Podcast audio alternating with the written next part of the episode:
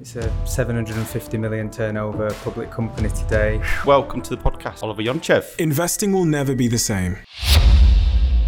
I'm uh, one of the co-founders of a company called Flight Story. And one of the naiveties of growing a business, you start to lose control at certain times. You start to, you know, make naive decisions that changes your influence. My previous company was a business called Social Chain. One day I'm scrolling down Facebook and I see a TED Talk. So I watched it and I was just really inspired. I was like, this is chaos, it's wonderful, it's ambitious. but I, I, took the leap, joined a startup, um, and that startup went on to be really successful. What what made it special? Um, Hello, welcome to the podcast. Today we are on tour. We're in London town. We're also at Canon's headquarters. Today it's me, JV, and Bax, and we're joined by a very, very special guest, Oliver Yonchev, who's the CEO of Flight Story. It's also extra special because this is our 25th episode of the series. Thank you to everybody that's helped us so far on the journey. And with all that said, welcome to Tomorrow's Workplace today.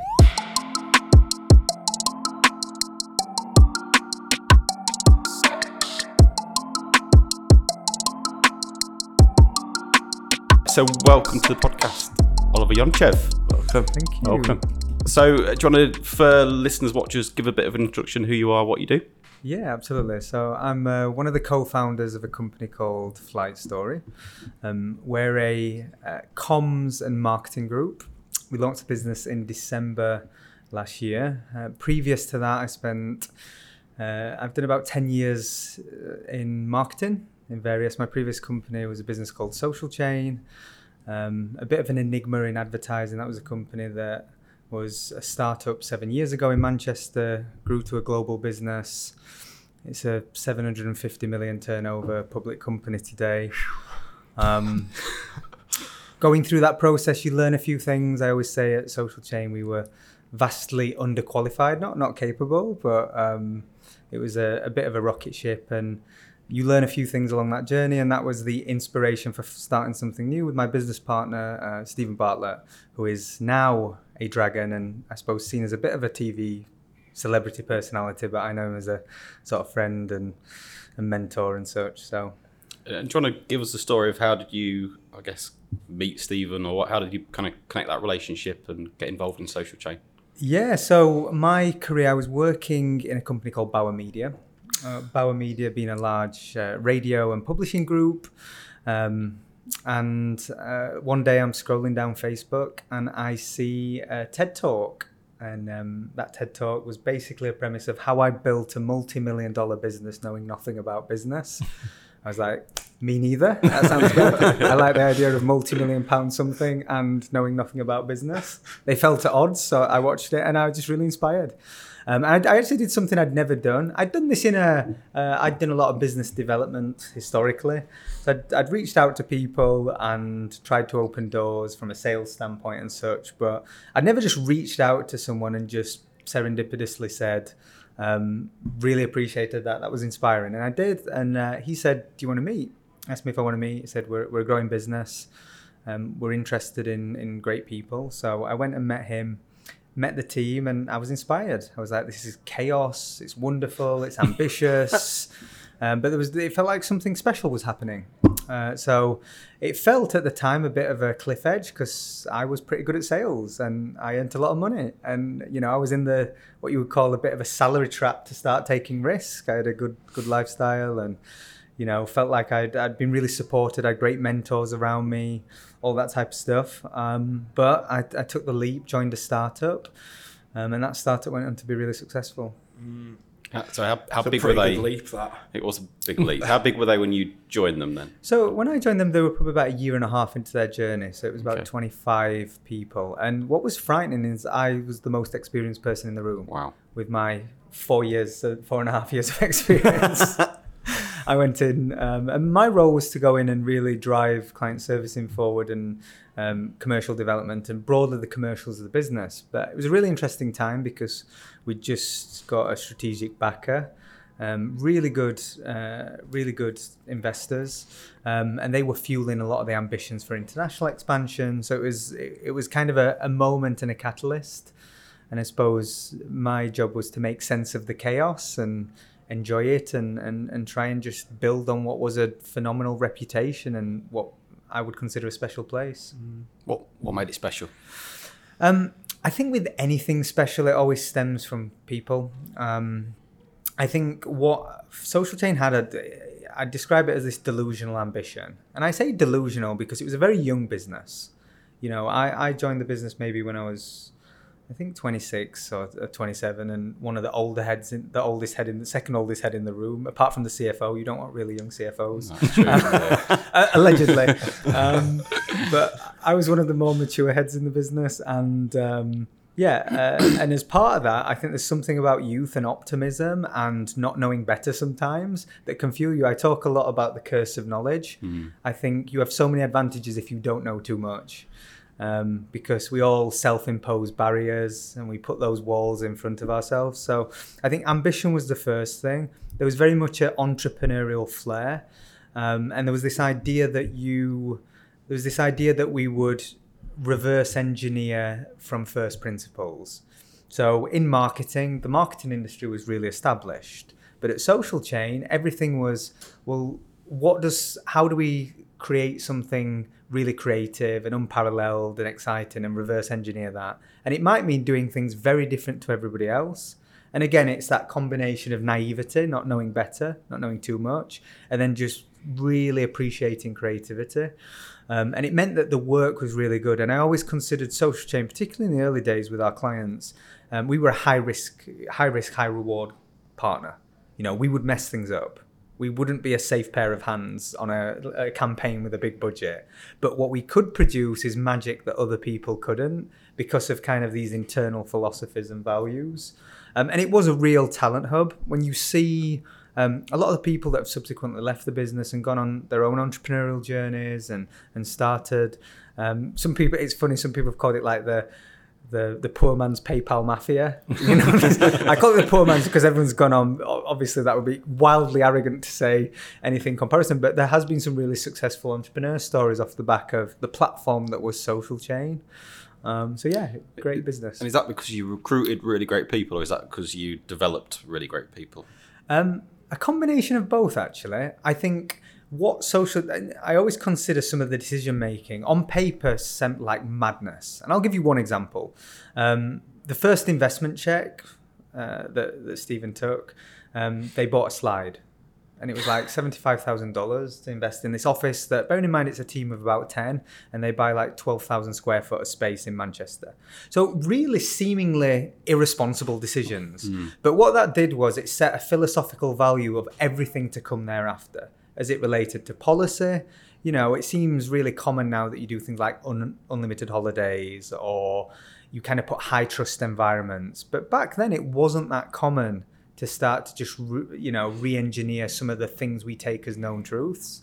Um, so did we get everything right? Absolutely not. But there was always this kind of motive that underpinned that we would do the right thing, and it genuinely was a people first business. So I think that was. Um, really a big driver of the success of people. I think we were very open minded to what talent looked like today. Um, so the company would actively encourage people to do wild, you know, get our attention type applications. One person flew in an owl one time with a USB stick. Another person sent in a blip and an air balloon. Like all those people that did the wildest things to get everyone's attention, so much effort went into them.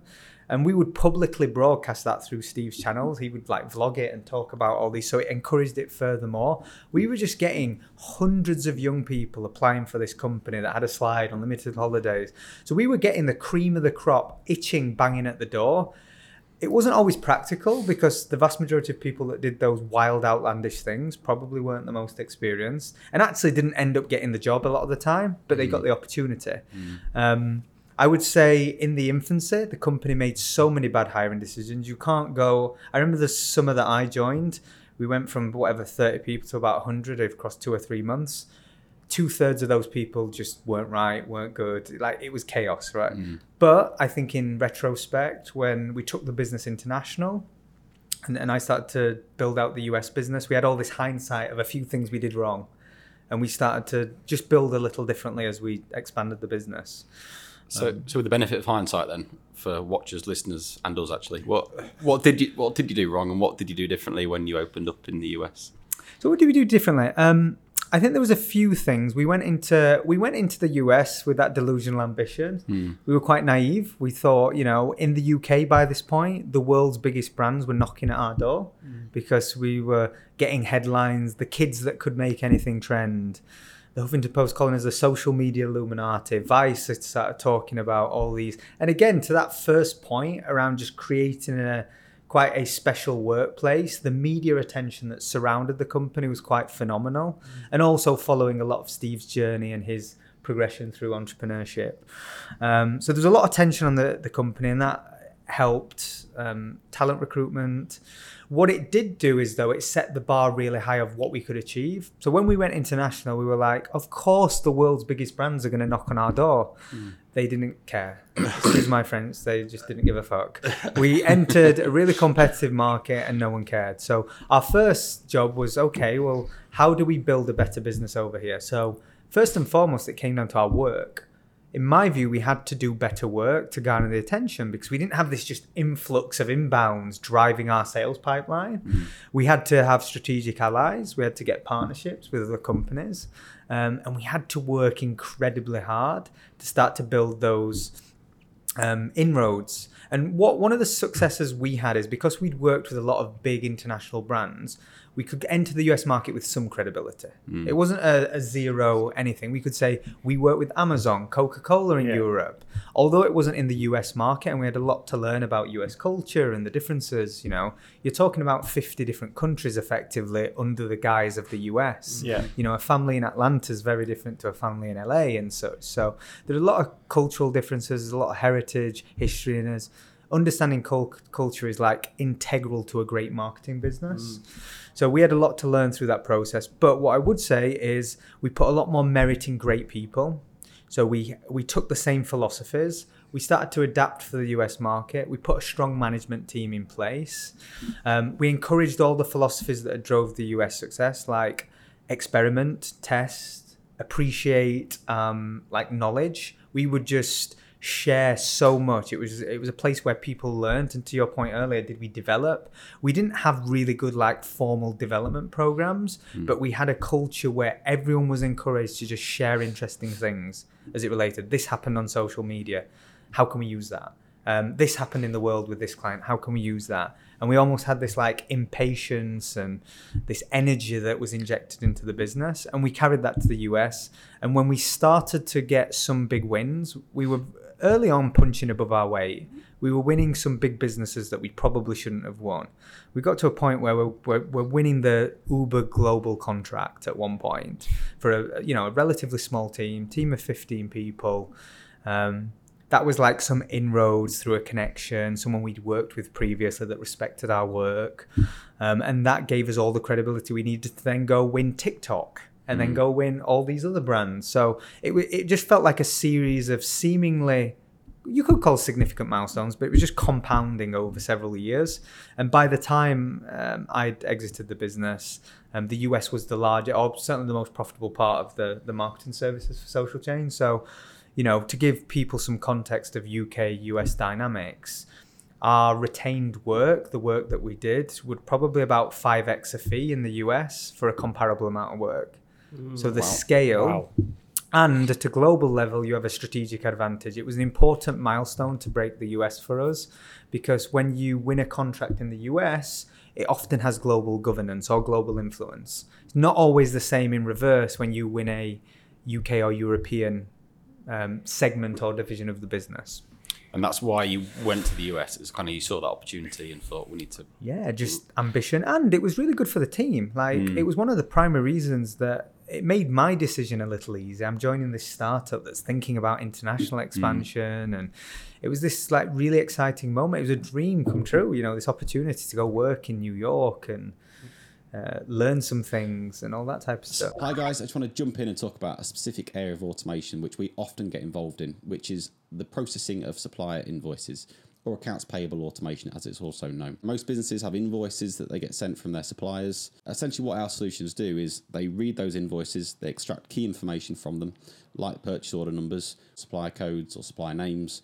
We then use that information and match that up against digital records. So, can we find a purchase order number? Can we find a goods received note for that product?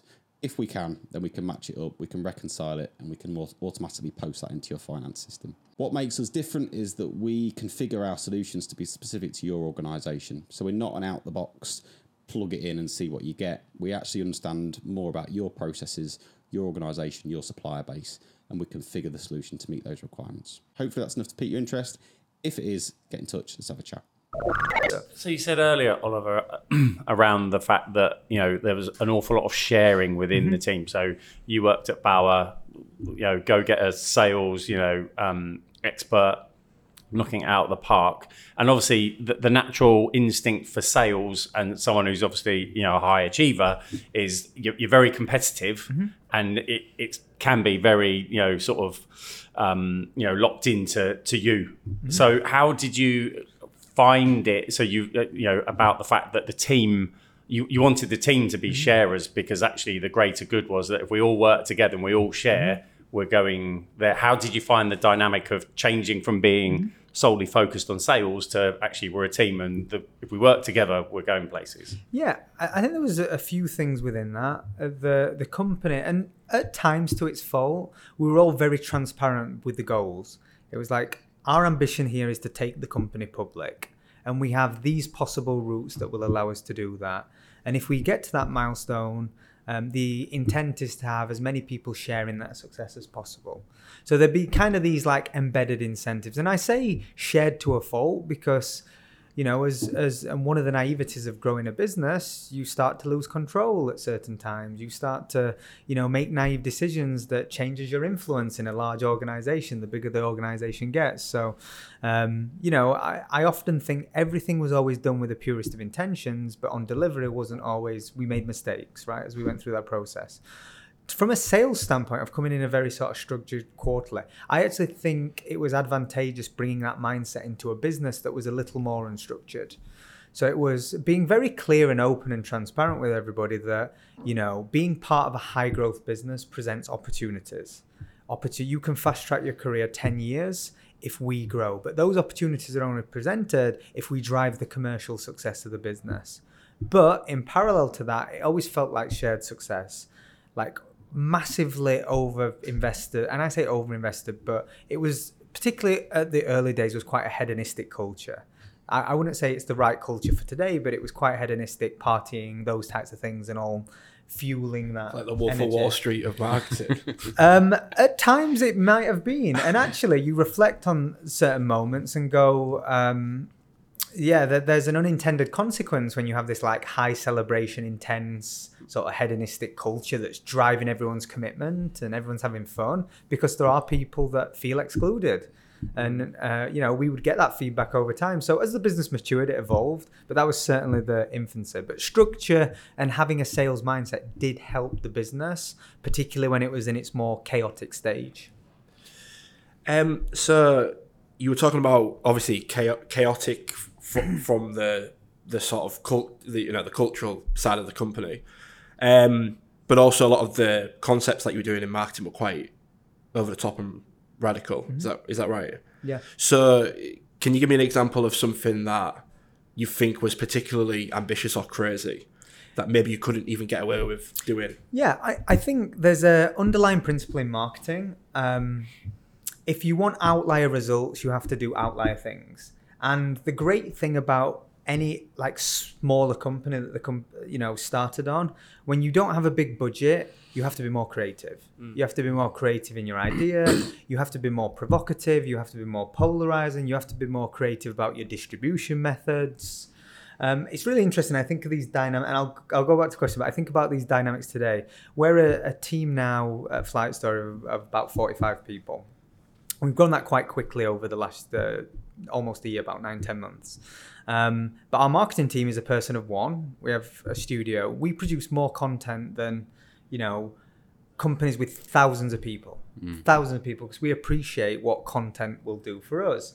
But we also are marketeers. So you have a, quite an unusual dynamic in a startup where Steven and I and, and our founders, um, we're thoroughbred marketeers who have been advising big brands on how they use social media for a long time. So we pay a disproportionate amount of our time thinking about how do we market ourselves. And far too many businesses, particularly service or B2B, don't spend enough resource and headspace in promoting themselves and marketing themselves in the right way. Um, and some of it comes from a lack of understanding, but others is, um, you know, uh, a lack of appreciation for what great marketing is. And I think in the modern age where we have so many choices and we're, you know, spend so much time digitally, great marketing today isn't like really high quality. It's authentic. It's high volume. It's the relevant messaging, formatted in the right way.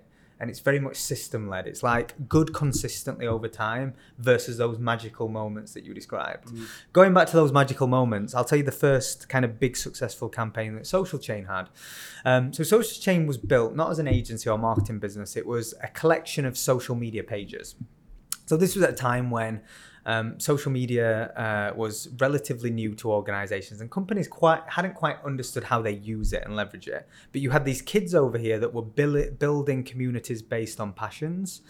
And I say kids like with respect, but it was young people just building pages they cared about, like sport pages. So is, it- is this like Humour. Facebook groups? Yeah, Facebook Yeah. groups, uh, Twitter pages, Yeah. communities. Like think of them as like faceless influence. So the company were building like groups around Harry Potter and groups around. Just think of anything you're passionate about: dogs, sport, anything, um, food. We were just building pages around this, and it was at a point where you could go from in a week we could gain a million followers on one of our pages. Just from creating content, it was like a it was a gold rush of real estate. At one point, Social Chain was accountable for um, reaching about a fifth of the world's population with something we produced. Wow. Uh, we had more collective like online real estate than Time Warner and Disney combined at one point when we hit our sort of critical mass of producing content. But going back to like a successful campaign, one of the first businesses we worked with was an app, and it kind of put the business on the map. I think it was Steve's first or second TV appearance, but um, it was an app called Tippy Tap. And uh, what we did is we took that brief as we had a, li- a very li- limited budget, and I say limited, it was okay, but it was, but we had a revenue share embedded. If we could get lots of people to download this app, we would get a revenue share. Um, and what we decided, we took this app and we basically decided from our communities that we owned and operated, we would tell the world not to download this app because it's addictive, but we would layer in a contextual relevance to that specific group of people or community. So if you were on a like a, a Sunday league football community, we would say you're going to miss football with the boys don't download this app if this was a like student humor page we would say you know you, you're not going to do your homework you're going to get d's blah blah blah it was all humor led so we told the world not to do something and you do this at scale and we pioneered a technique called a thunderclap which is you get everyone doing it at the same time and what you typically find is across social media, people share interests. Yeah. So you would see this what felt like flooding of news feeds. That in turn would create these viral storms that would make things trend. Mm-hmm. Made this app trend for multiple days on a row, and it became the number one app in the App Store for like five days or something. And because we had a revenue share, we earned as the business earned more money than it ever would have doing a traditional marketing campaign, Yeah. which gave the business a platform to then do those types of things. And we would always take these like tactical, like really think about the nuance of delivery. The work we would do was always like element part psychology. How do people behave online? There was always some, I would say, quite intelligent underpinnings mm. to, to what we did, but seemingly the delivery might seem trivial to a big brand you know and we spent a long time educate i would go into the boardroom of like coca-cola and i it was weird because i had the authority to say everything you are doing is wrong and the cmo of one of the world's most iconic businesses would go yeah you're you're probably right and there isn't a world you know 20 years ago where a 26 27 year old could walk into the cmo of coca and say you're doing everything wrong but their message to us is we want to understand young people help us do that how do we communicate better with them? And these were the types of briefs that we started to evolve into, but it all started with like just thinking outside of the box and mm. being more creative. I love that. So, so flight story then. Talk to me about that. What's what does that business do? What's that about? What's the proposition? Yeah, so Flight Story is a, a, a you know post social chain. Steve and I sat around the table and said, um, "Do you want to do something new?" And we said yes. Um, and there was two factors that went into our decision making process. One was what are we good at? It's a good starting place for any business. yeah, absolutely. Um, and where can we apply what we're good at to greater value? So where do we take the skills and things we do, but where can we maybe maximize that value? So that was a, a part of the thinking process. And when I say what we're good at, we distilled down. We're pretty good at giving teams philosophies to be great at marketing, and we think we run nice environments and businesses that people want to be a part of. So that that was part of it. Um, the second part then is where does opportunity exist? Social chain was a benefactor of social media becoming increasingly important in Yeah. the world. Um, so we looked at the landscape, said what interests us. So what interests us is this new reiteration of the internet, Web three. What interested us was finance. You were coming off the back of record numbers of IPOs. You had the retail wave. So we decided we take our skills of doing, I suppose, just good marketing for today, a really effective marketing for today. We applied it to the finance industry to start when we launched the business. Um, and it was the intention was that we'd revolutionize investor relations. So our view was you've got this changing landscape where the traditional archetype of an investor has changed. Like I have six apps on my phone that allow me to invest. And then you ask why, what's enabled this? Well, the fact that um, fintech and technology means that uh, has just lowered the barrier to, to investing for everybody. As a consequence of that, you can have loads more people through COVID having time. You have things like crypto bringing young people into investing. And I started to notice my behavior change where me and my group of friends, we would talk about investing like sport. We'd have these group dynamics where we'd like investing would become part of our passions. So we looked at the data, and the data suggested that there's monumental movements. And then there was this like cult moment that um, every C-suite on the planet was looking at. It was Reddit and GameStop. And if anyone, they've, they've made, they're making like Netflix documentaries about this now. But if you're not familiar with the moment, it basically speaks to a Redditor who was an actual ex-trader that called um, Roaring Kitty, and he took uh, particular interest in GameStop as a as, as a business and thought thought it was undervalued. And he did this really thoughtful technical analysis, and no one listened. So he started to get a bit more provocative and say it's not about people not listening; it's about these hedge funds are killing this company. It's actually fundamentally an okay business, but they're short. They're taking short positions and they're abusing this company and they're abusing their power that rallied the internet. And then over time, all these new retail investors, many of them naive, impressionable, went, yeah. And it's like where internet culture and kind of gets together with capital markets. And that stock over about a month when it went through its catalyst went from a 340 million market cap to 40 billion. It had about In a 60 month, sorry. In a month to in, in a month. So these are not these are like unthinkable things, and as a consequence, the hedge fund was killed off. So this became like regulators are panicking. What does this mean? The SEC is getting involved. Nothing actually illegal's happened here. You've just got people who. Hmm. Are able to share and talk, not giving investment advice, but just sharing their takes, banding together to take on the system. And in this case, it was a bit of an anarchistic burn down the system. You had similar movements in crypto, people buying like meme coins. Uh, they call them shit coins, but people just getting behind like a cute coin for fun. And then you had all these like crazy dynamics where people are now seeing digital assets like NFTs as like these things that is going to be future artwork that's going to make me super rich. So you have all this weird stuff happening, and we're thinking, oh, this is interesting. What do we do really well? We're really good at helping companies tell their story online. And if you can tell your story online in this dynamic, particularly in finance, that's a superpower. Yeah. So we launched the business in December. We'd worked. Fortunately, we had enough of a reputation, so some some thoughtful partners would trust this new business. We took on some big projects, and we started to test our theories, and it started to work. So we applied some of our marketing models that we did with big brands, applied them in a different sector in a different way, that was considerably more regulated. So understanding those dynamics, and we had great success. And then we thought, right, we need to expand this. So we took a look inwards and we thought, well, we don't just, there's a lot of industries that are changing. We want to be a marketing service group for companies and industries that are going through change. So we started to work with a lot of disruptive technology. And today we've built a, I suppose, a four system structure where we have a strategy house in London, we have a content division, Um, we have a media division that helps people distribute, and we've started to build some of our own attribution technology. So making sure we measure the work that we do, um, bringing together some of our, our knowledge and expertise um, on a platform. So that's how we're that's how we currently are, and we've took all these kind of like values and hindsight that we learned from our previous experiences and went, how do we do this better, faster, and bigger? Um, and in a more mature way. And, and I suppose my perspective going into this was we did pretty well out of like with no experience, no resources, um, you know, probably not as capable as we are today in many respects. Now we have resources, we have a bigger platform, all of these things. We have even more ambition. So like So, so you're still helping businesses connect with investors? Is that retail investors or So- institutional investors? Or? So that's a combination of both. We started in retail, but we're Okay. expanding our team's capabilities um, as a combination of both. And the way I would describe our long term vision is there are things that communication and marketing can do with any business. It can't improve your bottom line. It, it can never improve your bottom line. That's an inward, uh, you know, decision as an operation. But what marketing can do is marketing can build your brand and reputation. And brand and reputation is what people think about you. What are their preconceptions? Mm-hmm. What are they saying about you when you're not in the room? That's your brand and reputation. And marketing can do that. What marketing can also do is help you grow. It can grow headline sales if you sell things. It can help you grow users.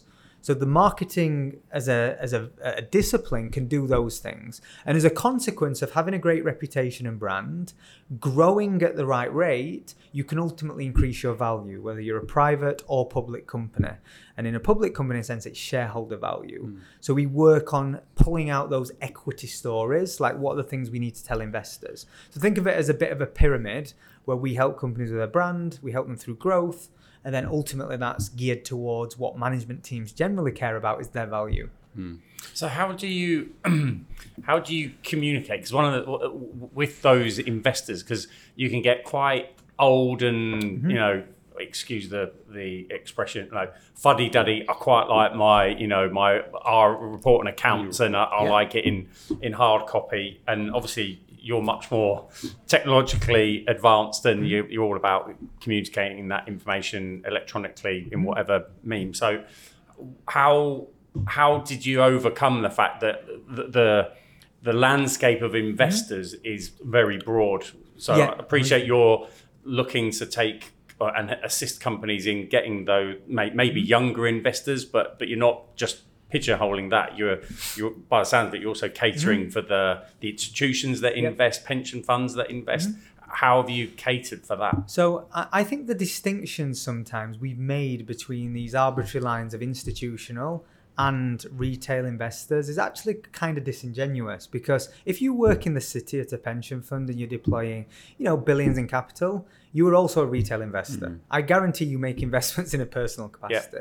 And my fundamental belief there is you're influenced by some of the similar things. You may be more educated, you may have more access to capital, you may be in a different position, you may have more tools at your disposal, more data, but ultimately you have similar influences. You read similar news. And from a company perspective, um, often they're operating blind. You make intuition. In the, I suppose, investor relations remit, um, there are a couple of key voices, typically speaking. So one of them is usually a corporate broker an IR firm or a financial PR firm. They help. Um, and the banks and investors and management teams. But usually management teams take counsel. So they're not funded. They're saying the thing they want to do, but generally you're having corporate brokers and regulators and banks tell you what you should say. Um, and there are some fundamentals that you have to adhere, adhere to from a compliance standpoint. But if I think about investors, the the kind of wants and needs of investors are evolving uh, universally. Like the fact that investors are making ethical decisions now would have been a thing of craziness 20, 30 years ago. Guys, I'm back. I just want to jump in and talk about a specific area of automation that we get involved in, which is called RPA, also known as robotic process automation. Basically, what that does is it replicates human behavior. So we use software bots to replicate human behavior. So anywhere where you've got people or teams of people going onto different systems, copying, pasting data, going onto web applications or portals, downloading information, uploading information, any of that stuff tends to be rule based. Go here, do this, do that. And instead of using your people to do that, actually you can use a bot to do that. So we can train, configure a bot to do exactly that process. It's a massive growth area, really exciting, exciting technology. Gartner talk about it as being the fastest growing enterprise technology in the market. Hopefully, that's enough to have piqued your interest. If it is, get in touch. Let's have a chat. See if we can. What's the film with? Jerry Maguire. Jerry Maguire. Oh, Jerry Maguire. No, not Jerry Maguire. What's the Wall Street? Wall Street. The film. Yeah. Like the greed is good Yeah. narrative. Like that. That's like being capitalism and investing for the longest time. Now you have people that care about the companies. You now have these dynamics in capital markets as well, where you know there are value and fundamental stocks. Then you have like a vast majority of the market that's future facing. People are backing the vision. And if you're a future facing business that isn't revenue generative or is built around some great IP or some great technology or your future promises, everything you do is story.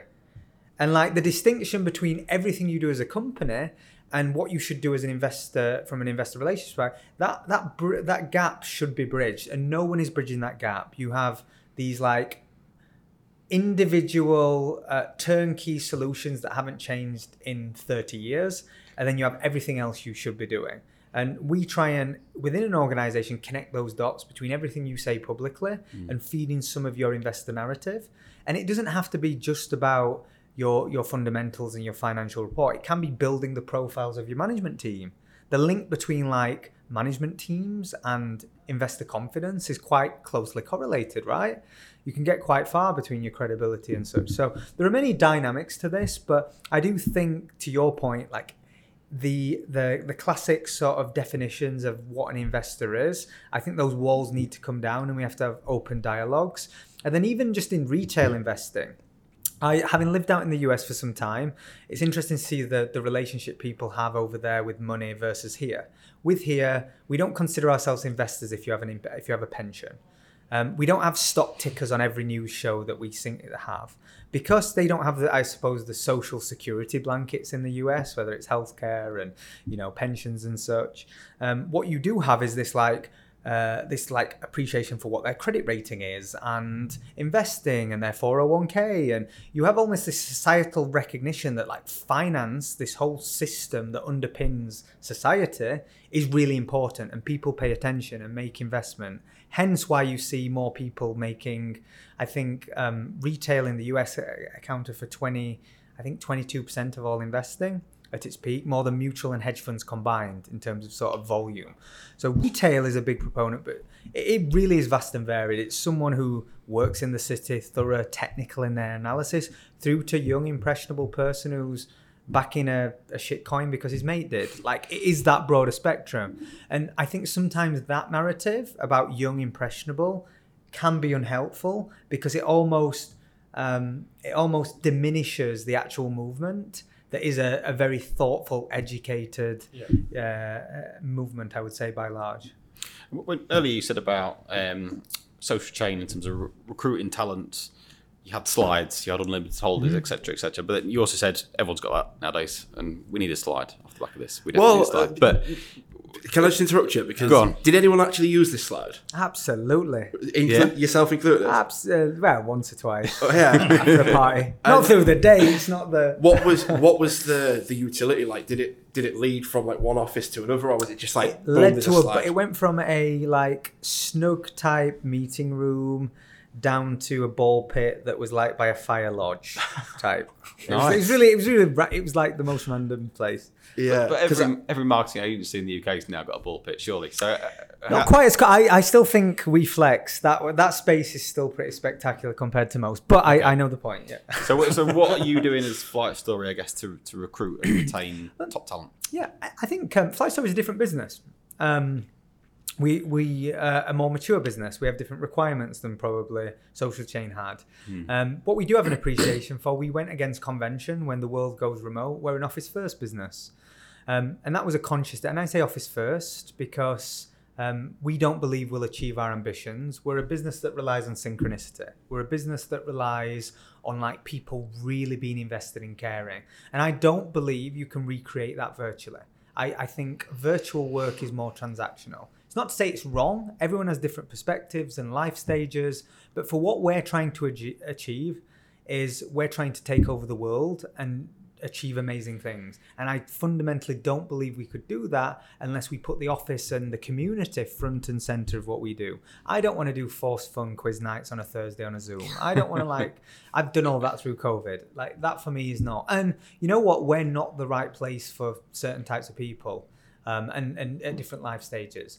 But if you're aligned with what we're doing, you've got a thirst for kind of learning, you're very ambitious, we can be a place that I believe we can give all the same things that I was a benefactor of at Social Chain to the people within our teams.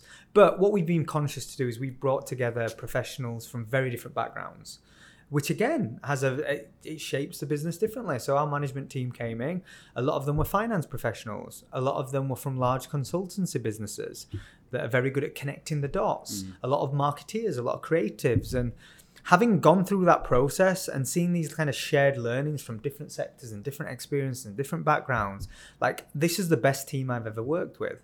Hands down. It's the best team I've ever worked with because everybody is anchored to these very clear values, this really obvious, transparent ambition that we set out, this momentum that we're getting because we're doing great work, and this obsession with like doing the best work. Um, and then also just sharing learning and then underpinning all that is like a load of nice people that I like spending time with. I think that's like you've got to have that as a fabric. And so, and is that? Do you think that's a deal breaker for any company, or is that just the way you want to sort of run this? No, this is how I, I think we decided we wanted it. Like before we start this, I said like you have to match your ambition. A company's actions have to match their ambition, and that means. Like our ambition means a certain level of sacrifice and compromise and being very clear. I think what's happened in the last few years is management teams of companies have got very scared of the internet and feedback and scared of like giving opinions. And because we live in this world that's very binary you're on one side or the other um, like real honest open discord doesn't happen. And if it does people are scared by it. And maybe they should be. But i went into this knowing very well that as a team we'll build very transparently i st- i had a meeting with the team this week and said um, you know there's something we thought to be true um, i've probably not communicated it well give me a break. Um, I will fuck up. I'm not perfect. Um, none of us are. Um, but we will be better. And thank you for sharing with me. And I hope this is a place that you can all share your perspectives that may be wildly different to mine. So it's like, it is a top down sort of philosophy that leads to, I think, those like environments that can be enriching and can be mature. Yeah, that cancel culture's no joke, is it? So I noticed that when you a lot of the content you've been posting, Yeah. um, and we sort of touched on this off camera with what we're kind of doing with the podcast is you're not really talking about flight story a lot, No. and not really you're not really pointing to what you guys do or anything like that. You kind of from it, you appear to just be sort of offering insight, perspective, value. Can you sort of sp- can you sort of speak to why that is and the value of that and why other people should be doing that sort of thing as well? Yeah, absolutely. I can't overstate the link between, um, you know, the team, the management team, everybody's, um, I suppose, reputation and the company they work for. Those two things are interlinked. If you have a team that put out great ideas into the world consistently all the time, that raises the equity of the company. One of the first things people say when I sort of meet new potential clients and people we work with is, "Oh, I've seen your LinkedIn. You guys are like flooding LinkedIn." Perception is half of the battle, right? Yeah. So when we as a team, and we were very clear, we want to set the systems. There are a few arenas in marketing where you can. Ha- there's a few areas where you can have an organic reach, meaning you can do things and reach lots of people without spending Yeah. media dollars. Yeah. And for me, LinkedIn and TikTok are those two arenas that you can do this. So um, LinkedIn is our battleground, and in a marketing function, we were really disciplined. We can do lots of things. We can build a podcast, we can do newsletters, we can do a million things. We stay very disciplined to our game is LinkedIn. We're a B2B business, and we want to continue to flood news feeds. So step one for us was build a system that um, meant it was convenient. So, how do I build a system in my life that works for me? I'm not a very good writer, but uh, I can talk for England. So, okay, let's do video. Let's just put a camera in front of me and we'll talk. So, that was like the format for me to deliver, deliver my message. Other people in the team um, are, are like uh, are more articulate with their words and, and appreciate writing and great writers. So, that's their forum to deliver content. So, it's it's kind of encouraging people internally as a business empowering everyone and encouraging everyone to create content that's a starting place then develop the systems that mean you can do it efficiently. Once you have that you ultimately end up being consistent. We say our job is not to be perfect just consistent.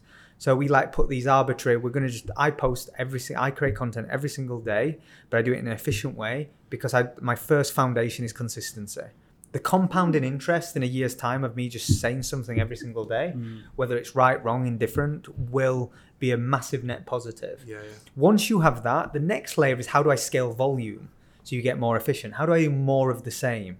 And I can't overstate like if you are competing with me as a business and I put 20 times more pieces of content than you out and I can figure out a way to do that efficiently, cost effectively, I will win you every time. I will win the attention battles every time. I will win the perception battles every single time. So that's kind of stage two. And then stage three is understanding the craft and art and science and using data to guide your decision making. What's what formats need to work? How do we incrementally 1% improve this video? Mm. Let's test some new formats. Let's see if that's going to perform better. And we went day one. Um, we did a at one point, good example, a month ago, we did a full batch of content, like 25 pieces of content that were going to go out on my channels. We didn't switch the mic on. Yeah, yeah. I s- I We didn't s- switch the yeah. mic on. and Every sound engineer's going to the world. Oh, you've got this fancy setup, but your, your sound's terrible. I'm like, I don't care. It goes out. I'm not recording it again. That's a, a time wasted, and I don't care. The ideas went out. Did they perform as well? No, they didn't actually perform as well. So I now have more conviction in making sure the audio's right. Mm-hmm. So again, you just make sure you analyze, you learn, you go through the process, but follow systems. Consistency number one efficiency and scale volume number 2 mm-hmm. then refine it refine your messaging use intelligence feedback data to guide everything you do thereafter and if you follow that system i guarantee you'll have so many advantages as a company Do you, find brands struggle with that? Because I know, I know brands can be protective of Oh, yeah. their reputation and that the risk of putting anything out there that would in some way damage that brand equity. Yeah, it's it's um it's the biggest barrier. Um, companies trying to control employees. It's that I think uh, I spoke to our marketing team yesterday about you know uh, things that are like accepted today that I think are going to be uh, like seen as obscene in ten years. One of them to me is this idea that companies will have any say on what you post personally. You know, how they say. Yeah. Um, uh, not my professional views, but my personal. Yeah. I think it's going to be such an overreach in 10 years Yeah. for companies to have any say in what you say in your personal life. Does it mean human nature will judge you, will stop judging you? Absolutely not. I'm going to judge people for what they say. Of course, I'm human. But I think as companies and organizations, that's going to be an overreach. That's the biggest barrier. What you have with organizations is legacy and history and systems and processes. And some of them don't lend themselves to helping you be effective today. And like one of our first jobs at Flight Story with an organization is we go in, we assess the company, and we try and understand what internal levers they have. It's usually an internal job. Before we do anything, our job is to spend and get perspectives from their management team in different departments and just spend time with them, not only learning about their business, but knowing what they do well, what they need to do more of. How do we slowly start to educate from within about the right things to do? How do we help them get over their ego? How do we help them get over this like want to be perfect? These are things you have to remove. And when you get past that point and you start to see positive results, there's nothing that's more reaffirming than results. So I started creating content four months ago. Steven's always been the content guy, absolute, the most eloquent, um, incredible thought leader. So he's been the content person. I used to do a lot of speaking on stage, but speaking on a mic and doing content is slightly different art. Um, so I started, I took the responsibility, right? I need to scale this and do more myself. So we went through that same system our, ourselves. We started on Zoom calls. It was like Zoom content, ideas, overly curated. We then incrementally changed that to a studio setup. Then, um, you know, we started to improve the formats and tests, and this evolved over time. What I've seen in the space of four months has actually just given me way more conviction that it's the right thing to do.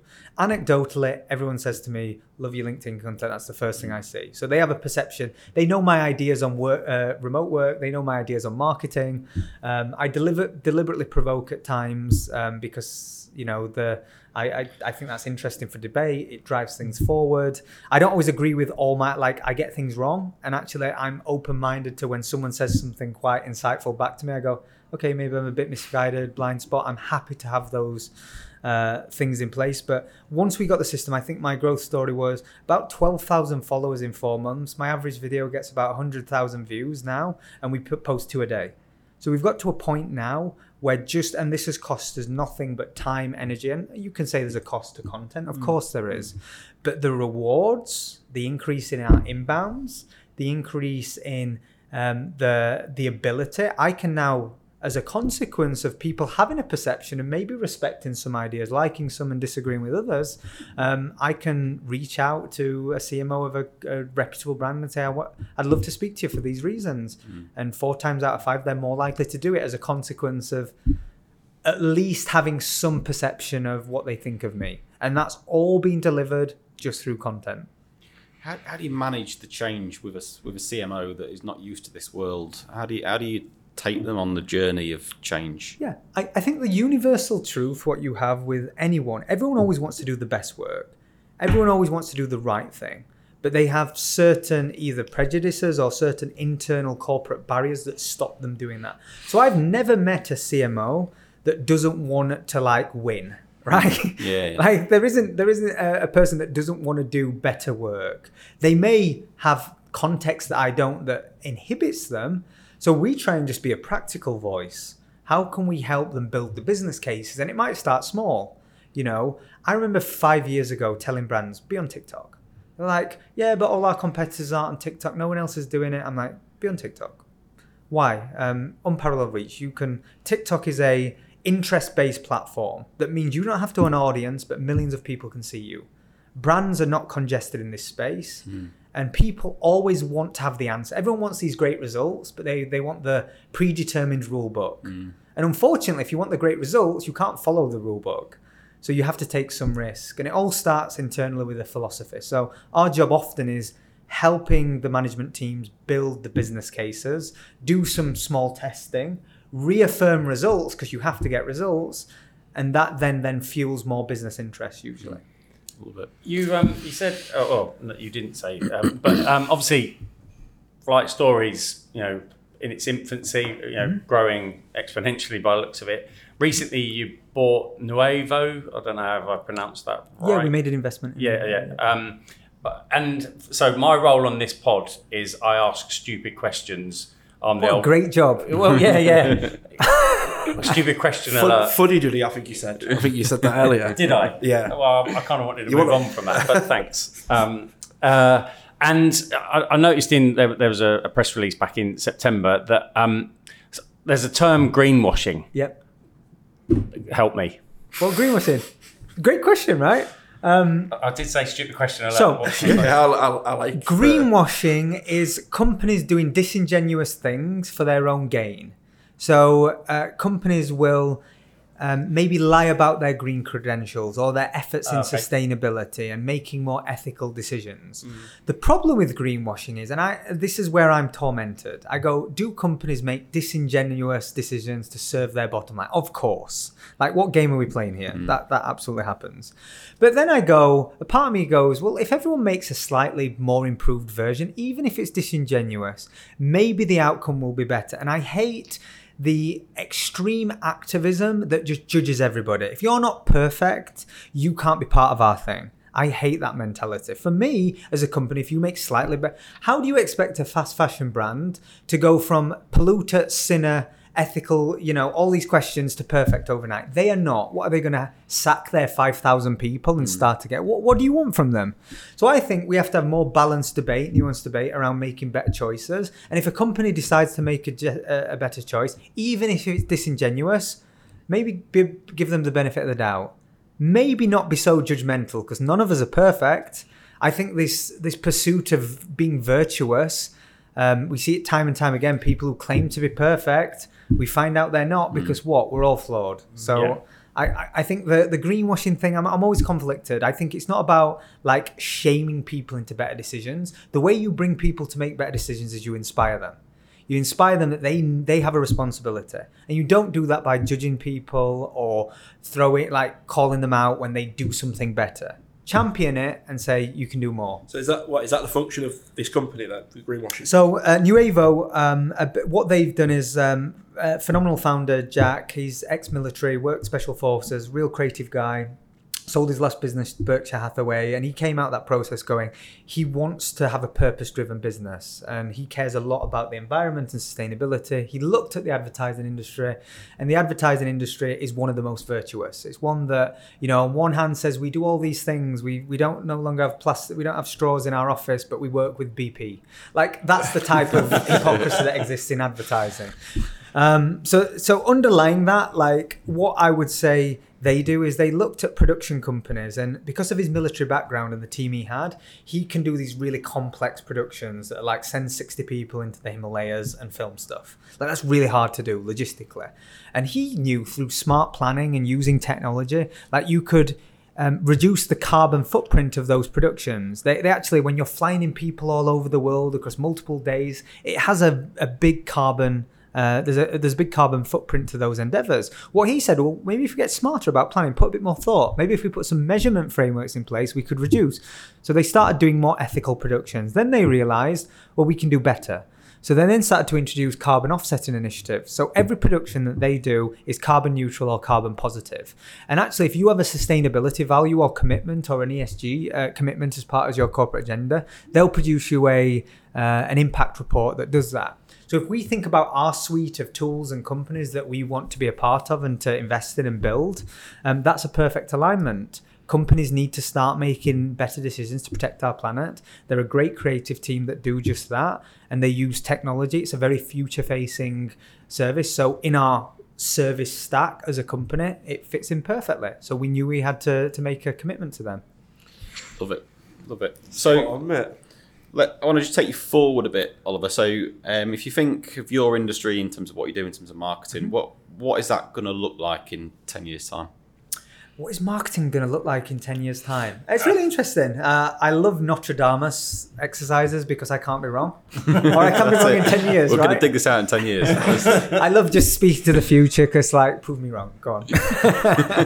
um, so I, I think what you're seeing is a shift. If I look at the macro shift, so um, marketing evolved when the internet came along and things started to become digitized. So we went from things in the real world to things being put on the internet and email.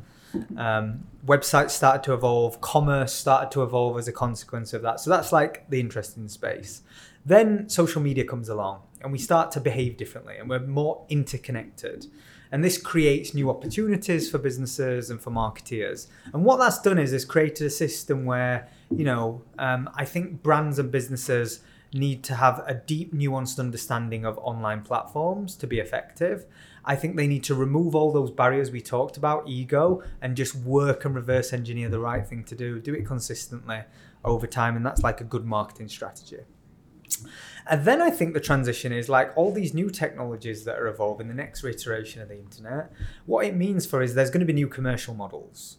Um, creators or people that have an audience, content creators, now are going to stop working with brands and they're going to start like creating their own products and services. They already have the thing that's valuable, influence and an audience. They're now better placed. I heard a quote recently that suggested um, it's never been easier in history to turn content and influence and an audience into capital. And what that means is you've never been able to commercialize an audience like you can today, an individual can. So I think we're seeing a shift in like uh, the power plays and how brands will interact with like individuals and creative and media. And then if I go one step further and talk macro business 10 years in the future, I'm obsessed with machine learning. I was like artificial intelligence. I went, it's going to take forever to come after the creative industry. I used a tool called DALL-E 2, which is basically you input Yeah. um, like a, a design system. So I, I type, um, I'd like to put this picture, I'd like to make his head bigger, I'd like to put it in an abstract scene and create a logo. And like it will do something that is phenomenal. And like as part of a design aid in the design process, I went, oh, designers are fucked. I was like, I'm so off. You're, you're finished, all of you. Like machines are going to do this, and they do it better than most of you. So, but then I realized like AI is only as good as the inputs. Mm. So I go, well, you need a creative vision. That vision I just articulated there was terrible, right? So you need conceptual creative to be able to deliver the outputs. Hmm. But this starts to get interesting because copy, optimizing copy to say the language in a way that's most effective, that's going to become standard. Websites will get to the point when we transition to owning our own data meaning like everything that is personal about me is gated. I have that through my own digital identity. It means my future website experiences can be personalized to me. Your reality of the world will be different to mine. The things I see will be different to yours. The colors I see, the things that influence me will be different. So that's like marketing, that changes everything. So I think we're at this inflection point where technology for a while and to me is a, has been a bit of a hindrance. We use technology for pointless reasons, particularly in COVID. The fact I see a QR code anywhere in the most pointless places, like go into a mall, our opening times, scan a QR code, put the times on, the, put the times on the wall. Like that's what I say. Don't tell me to scan a code to then go. Like the use of technology has been overstated, but artificial intelligence and machine learning. I think it's going to change everything, and we're only just getting to that point. So I'm fascinated by that. I'd rather work with these macro trends instead of against them. So I'm just obsessed with trying to understand how this can affect business, and I think that'll be a new frontier of marketing. Love it, mate. It, you, music to your ears, I assume, with Absolutely. the uh, artificial intelligence stuff. I just wanted to touch on what you said, the previous point about um, the the power of influence Yep. and the and, and the sort of what the the strength that influencers have, and even we're seeing it. Um, was it was it Molly-Mae, or Right. that became like the head Of the the creative director of Pretty Little Thing. Yeah, which is obviously an attempt to cash in on her influence and her audience. We've seen it recently with Kim Kim Kardashian became the the, the, the chief taste officer or something for Beyond Oh, for Beyond Beyond Meat. Meat. You're making Um, who would add a bit of, did add a bit of you know a bit of scandal and they brought her in. Yeah, which obviously you know for all intents and purposes is a is a is a nonsense role. You could you could make an argument of that, right? But actually, Sounds like a pretty good role. yeah, well, it does, yeah. But for, for, for Beyond Me, it, again, it's a, it's a, she's obviously getting paid a lot of money. Doesn't really have to do anything, and they get access to her mm-hmm. hundreds of millions of. So it, it's kind of interesting that you brought that up, and I just wonder when you say that's going to become become more valuable in the future. What can businesses do, like other than that, to cash in on that? Because obviously it's going to become more difficult over time. So to get Kim Kardashian today to endorse you and even take a multi-million dollar check, she needs skin in the game. Mm. So you have to go into partnership. Yeah. Why else? She'll sell her own products. She'll sell skin. She'll sell her own makeup. Like, why? Why Yeah. would she resource any resource, anything in something that isn't unless you put skin in the game? So this is again about the shift in power. Mm. Um, celebrity endorsements have existed as long as you know you can think marketing as a discipline. PR, uh, like Yeah. people endorse celebrity endorsement is this. What you have now is though just a, a much more uh, skeptical audience. People want authenticity. People want partnerships that make sense. That one was interesting, the Beyond Meat one, because it was done in quite a satire way. So they're like, even they actually counteract. If you looked at the launch of that, they made mockery that Kim was actually the chief taste officer. So they did it in a satirical way, which again leads into this idea, you know, and people did applaud it. I think the stock price rose circa, I think it was around 8% on that announcement alone at the time. Obviously, stock prices fluctuate and mm. change over time, the macro view. But do I think it's a positive move? Having the backing of people with like real influence, and whether you agree or not with Kim Kardashian, or you like her or you don't, she has a phenomenal influence over a lot of people yeah. and has a big role in the world. Um, you can ask moral, ethical, you know, societal questions of whether that should be that's correct or not. But that's you know that's a bigger debate. So, yeah, that's where the world is. And and can, I know you get ready. I just want to I just want to get some final little Yeah, go for it, go squeeze from the from the lemon. Um, ha, all right, that's that's fine for these huge companies. Mm-hmm. But what about smaller SMEs? You know, B two B companies, etc.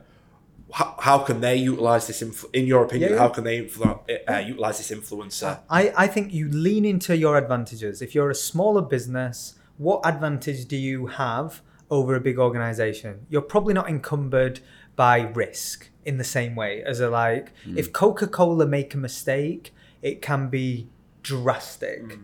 If you know Bingley Chippy makes a mistake, not drastic.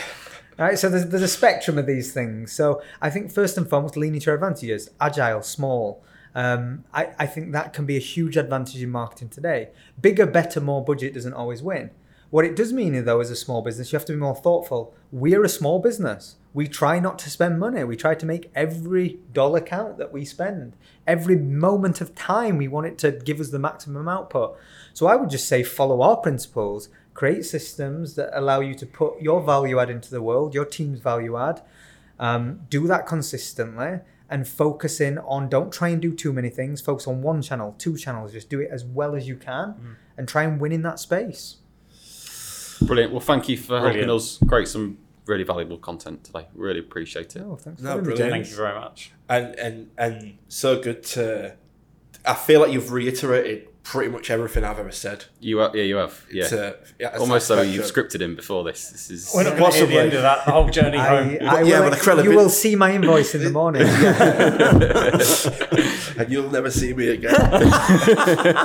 Spot on. Thanks, cheers. Oliver. no, thank you, James. Thanks, Brilliant. James.